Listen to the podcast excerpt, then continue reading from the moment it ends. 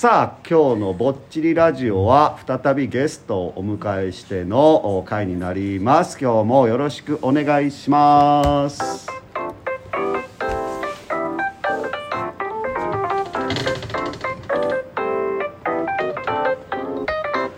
さあ今宵も始まりましたぼっちりラジオをお届けするのはパッチワークスの前田です。よろしくお願いします。今日は2月4日土曜日、皆さんいかがお過ごしでしょうか。なんか寒さもですね和らいできまして、もう二度と冷たい極寒の中には戻りたくないと思っている方も多いのではないでしょうか。そんな中今日はですね石原の方に高知大学の地域協同学部松本先生に来ていただいておりますので、ゲストで今日は出演ということでよろしくお願いいたします。よろしくお願いします、高知大学地域協同学部で、この石原地区を担当しております松本と申します。よろしくお願いします、はい、よろしくお願いします。パチパチパチパチパチ奈良のガチャピンさんもね、はい、奈良県立大学の先生ということでえらい、テンションにはないテンションがまたこれは、はい、今日は繰り広げられそうなんですけれど、あれを期待されるとちょっとあの人はおかしいですから大丈夫です、はい、大丈夫です、はいはいはいはい、ですね今日は松本先生に来ていただいたのがですね、はい、ななちゃん、もですね高知大学地域協同学部出身の子なんですけども、なので地域協同学部高知大学とかいうのを結構いろいろ大学の中ではラジオの中で説明はさせていただいたんですけど、改めて高知大学地域協同学部っていうものって何ぞやみたいなのをですね、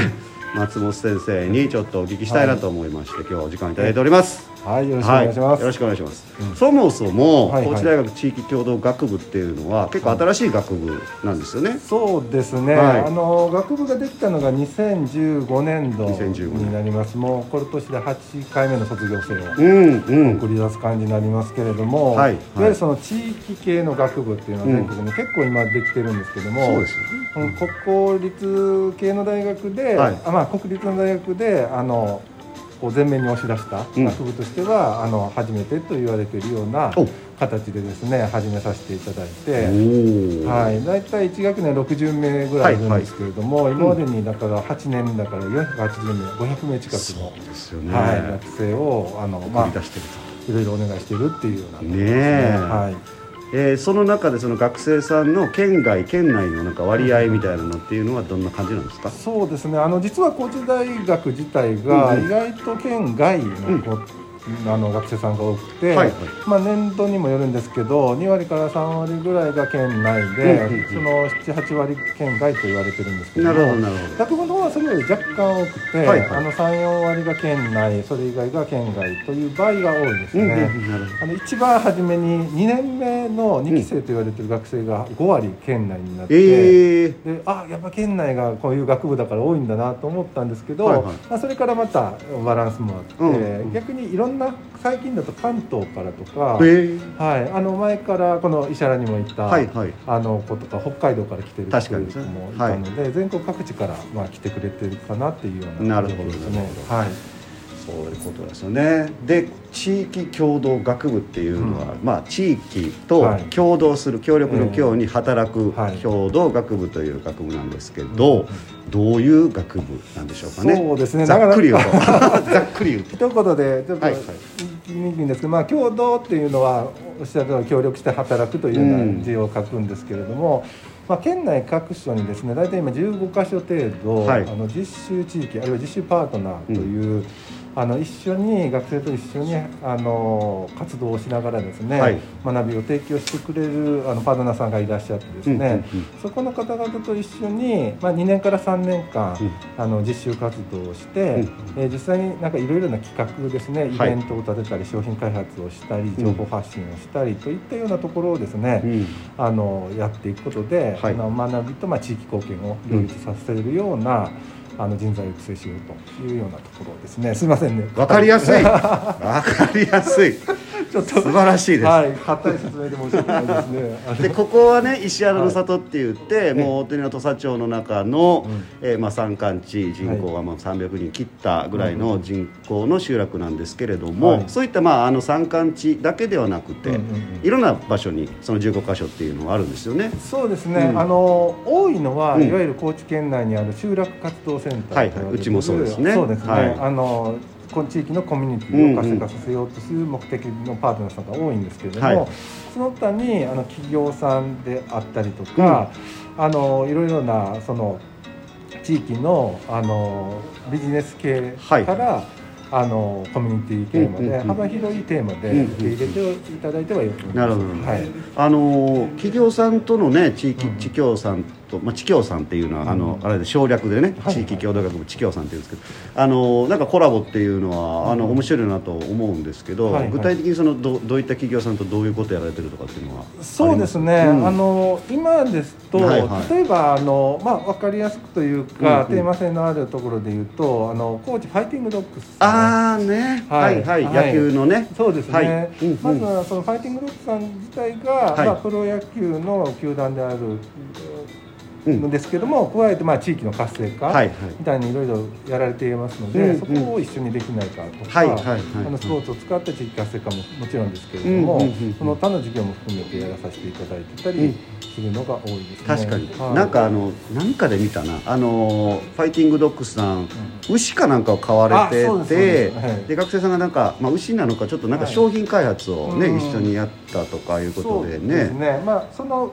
事業自体を一緒に、うん、やってるということではないのでやられたことなんですけども、はいはいまあ、そういった発想でいろいろ地域とつながる中でお手伝いしたり、うんうん、学ばせていただけることがないかというような発想になりますね。はいあとはねなんかそのブルーベリー使った商品化とかね嶺北地域で言ったらねはい嶺北でいうと大豊町さんに、はい、イトリストパークっていうのがあって、うんはい、そこは大豊町さんの施設なんですけど管理運営を、うん、エンジニアリング四国さんという、はい、ロイ管理系のですね、うん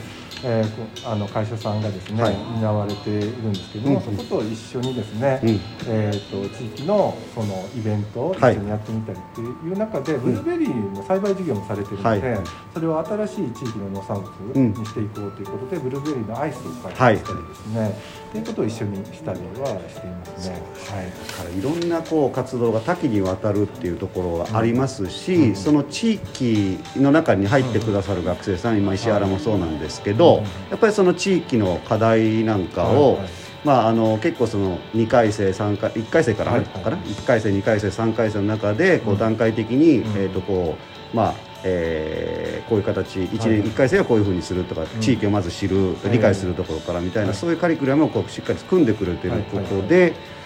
いまあ、地域の中の課題をこう掘り下げるとか、うんまあ、一緒になんかこう地域の人と、はいやるっていう中で多分地域性というか、うん、そういうのも学生さんとのね、はい、なんか地域とのコラボの結構こういろんなものが、うん、活動が多分されてるような気がしますね。そうですね、はいうん、それで松本先生は実際地域共同学部はいつからこう関わるようになったんですか？私の方は2016年の学部ができて2年目に、はいはいはい、ちょっと前の職業から変わる形で、うんうんはい、関わって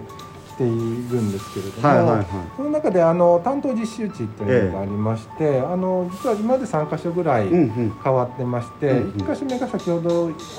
言いました大鳥町さんの方でやらせていただいて、はい、そこ大鳥町さんにそのイトリストパークをやられているところと、うんうん運営施設さんと、あと東鳥長地区という別の集落で、はい、そこで企業系とコミュニティ系の関わりをちょっと経験させていただいて、まあ、さらにその次がこちらの石原のあなるほど、ね、3カ所目ということです、ね、そうですね、なるほどね、はいはいはい、前というか、うん、多分最初に会った頃に、はい、多分その転職されてるというか、入られた時になんか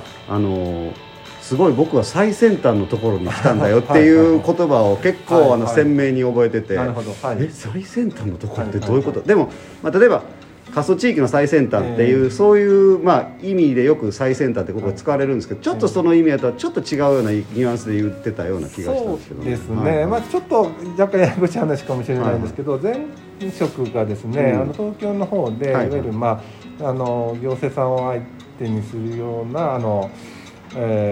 コンサルタント業ということで、いろいろな中央省庁さんをはじめとしてですね、いくつかその、日本のいわゆる 中央の中心の中で、動きがあるところに関わっていたんですけれども、やっぱりその日本のいろんな複雑な課題がそこでなかなか進まない中で、地方ですごく面白い事例が、自分たちの感覚とか感性に根ざしながら、あるいは生活に密着した形で、でも新しい日本が直面している課題に取り組んでいるというところがですね、すごく魅力的に映ってですね、いろいろなことを考えて制度や仕組みを作ることも大事なんだけれども、実際の現場の中でですね、新しいソリューション、新しい形のソリューションを一つずつ積み上げていくのを、体感しながらやっていくことも重要じゃないかということでですね、こちらに来させていただいたような考え方もありました。その学生という、若い感性と、若い力っていうのと一緒にも、その先生のやっぱりその今までの実績というかね、そういうところとなんか組み合わせて、なんかこう、地域共同学部がすごい地域の中で躍動しているというような感じがすごくあるので、すごいこう石原としてもすごいありがたいなというところですね。じゃあこそやっぱり学生、前の今日は実は教職とは別だったので、やっぱ学生の世代の皆さんと関わることで得られる学びとか気づきがめちゃくちゃ多いなと思っていて、そんなこともたくさん話したいんですが、ちょっとお時間が来てしまいましたので、これはちょっとね、またシリーズ化ということですね。また松本先生にはですね、もう少しこの先の話も、聞きたいなと思っておりますが、今回は、この辺りで閉じたいと思います、今日はありがとうございました、じゃあ最後一緒に行きますよ、それでは、今宵もぼちぼち行こうやぼっちりラジオ、パッチワークスの前田と、松本でした。ほいたらまたね。硬かったですね。